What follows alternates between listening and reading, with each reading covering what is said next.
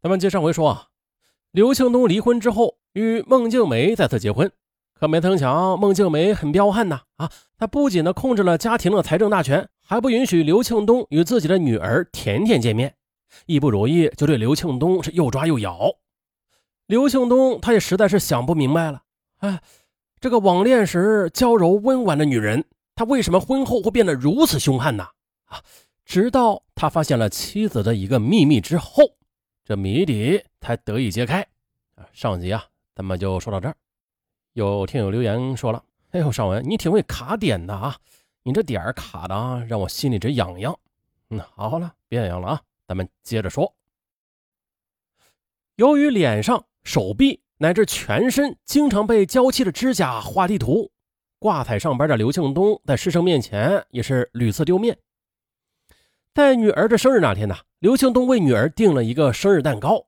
孟静梅知道后，哇，冲进丈夫的教室里，当着全班学生的面追打着刘庆东，还跑到甜甜所在的高校内大吵大闹。这令刘庆东的精神几近崩溃了。哎呀，老刘啊，这种女人要不得的。同事们看到刘庆东整天的是焦头烂额、萎靡不振，私下里啊便劝他离婚，但是都被刘庆东婉言的谢绝了。在刘庆东看来，如果再次离婚的话，那就会证明啊，他缺乏经营婚姻的能力。说白了，就是怕人家笑话他是高智商低情商。同时，他觉得自己能够做研究生导师，还能够在国际学术会议上游刃有余，就一定有办法改造妻子的。然而，刘庆东他是绞尽了脑汁儿，也没有能够开出纠正妻子性格的药方。莫非？这老婆有病，想到这儿，刘庆东就翻箱倒柜的寻求证据。啊，果然的，在孟静梅的一个首饰盒中发现了一张诊断书，她患有严重的抑郁症。我的天哪！刘庆东顿时呆住了。当他拿着证据去找孟静梅对质时，孟静梅也坦言：“啊，不错，我就是抑郁症。”孟静梅这时才向丈夫坦白了。啊，二零零九年，他因为家庭矛盾被侄子打伤，住进医院，由此患上了此病。在与孟庆东网恋的时候，孟庆梅由于过度敏感，不信任身边的任何人而辞职。来到杭州之后呢，她之所以选择了宅女生活，也是因为她担心自己无法融入正常的人际关系社会。你为什么对我隐瞒病情？刘庆东非常恼怒，深感受骗，但是。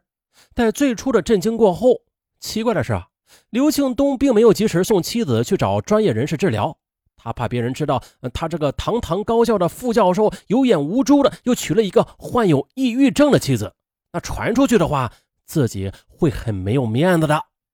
同时呢，刘庆东依然坚信自己有能力指导妻子走出抑郁的，为此他还专门的买了几本心理治疗书籍，照本宣科的给妻子治病。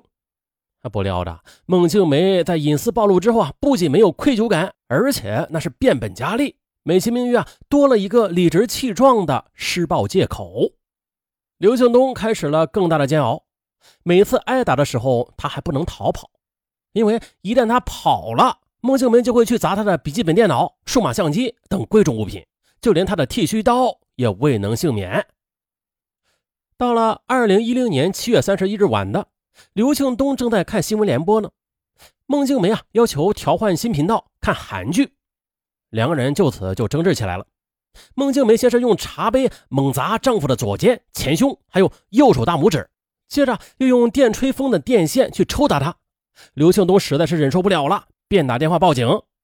民警赶来了，当民警正用照相机拍刘庆东的伤情取证的时候，孟静梅竟然啊当着警察的面一边扑打着老公。一边歇斯底里的喊着：“我是神经病，我是我是神经病，我是神经病，我那为钱不要命。”呃呃，这，啊，警方这么一看，哎呦，没法管，啊，走了。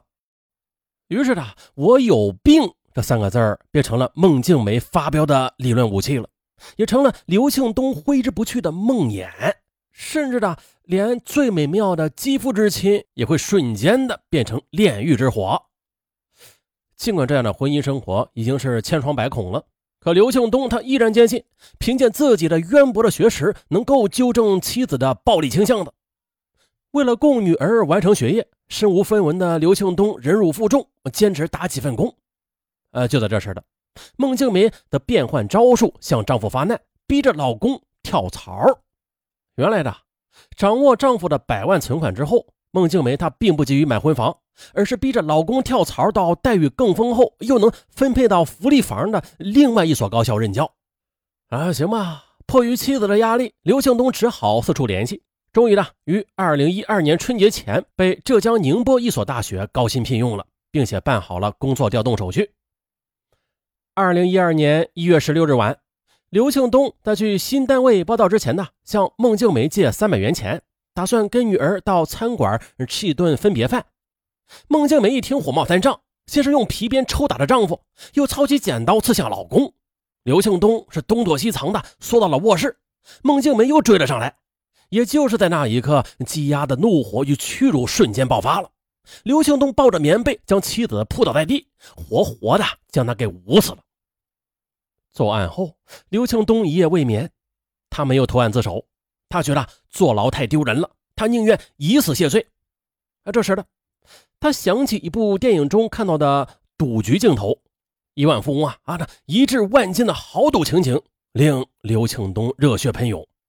刘庆东决定了，在临死前享受一下人生的刺激，干一件平生想做而又不敢做的事儿。于是，他便用孟静梅的手机给大舅子孟伟发短信，不是为了掩盖自己的罪行，而是为了赢得赌博的时间。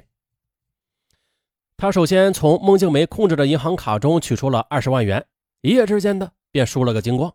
接着，刘庆东又取出八十万元兑换成黄金，接着下注，结果。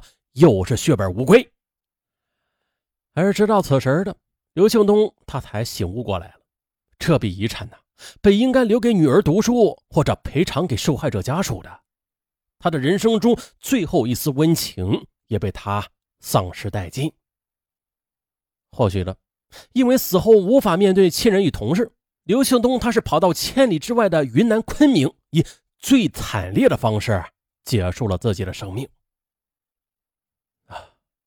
是什么呀？到底是什么让一个大学教授以这样的方式结束了自己的一生啊？博士学历，高学历高智商，但是他却似乎搞错了一件事那就是啊，在学历上他是分智商的，但是在感情上那是与智商无关的，是吧？他的高智商学历啊，在应对感情世界的纷扰时却无任何的用武之地了。这悲剧嘛，也就此发生。当事人置身其中，被执拗的情感或冲动的心理所左右，最终还是沿着悲剧的轨迹前行，一直行到了最后。而在前行的过程当中呢，他只需把他的所谓的高智商抛到一边啊，以最平常的、最平凡的人来面对这段感情，用最平常平凡的人的处理感情的方式来处理一些感情纷扰。什么面子不面子的呀？自欺欺人而已。好了，我是尚文，咱们下期见。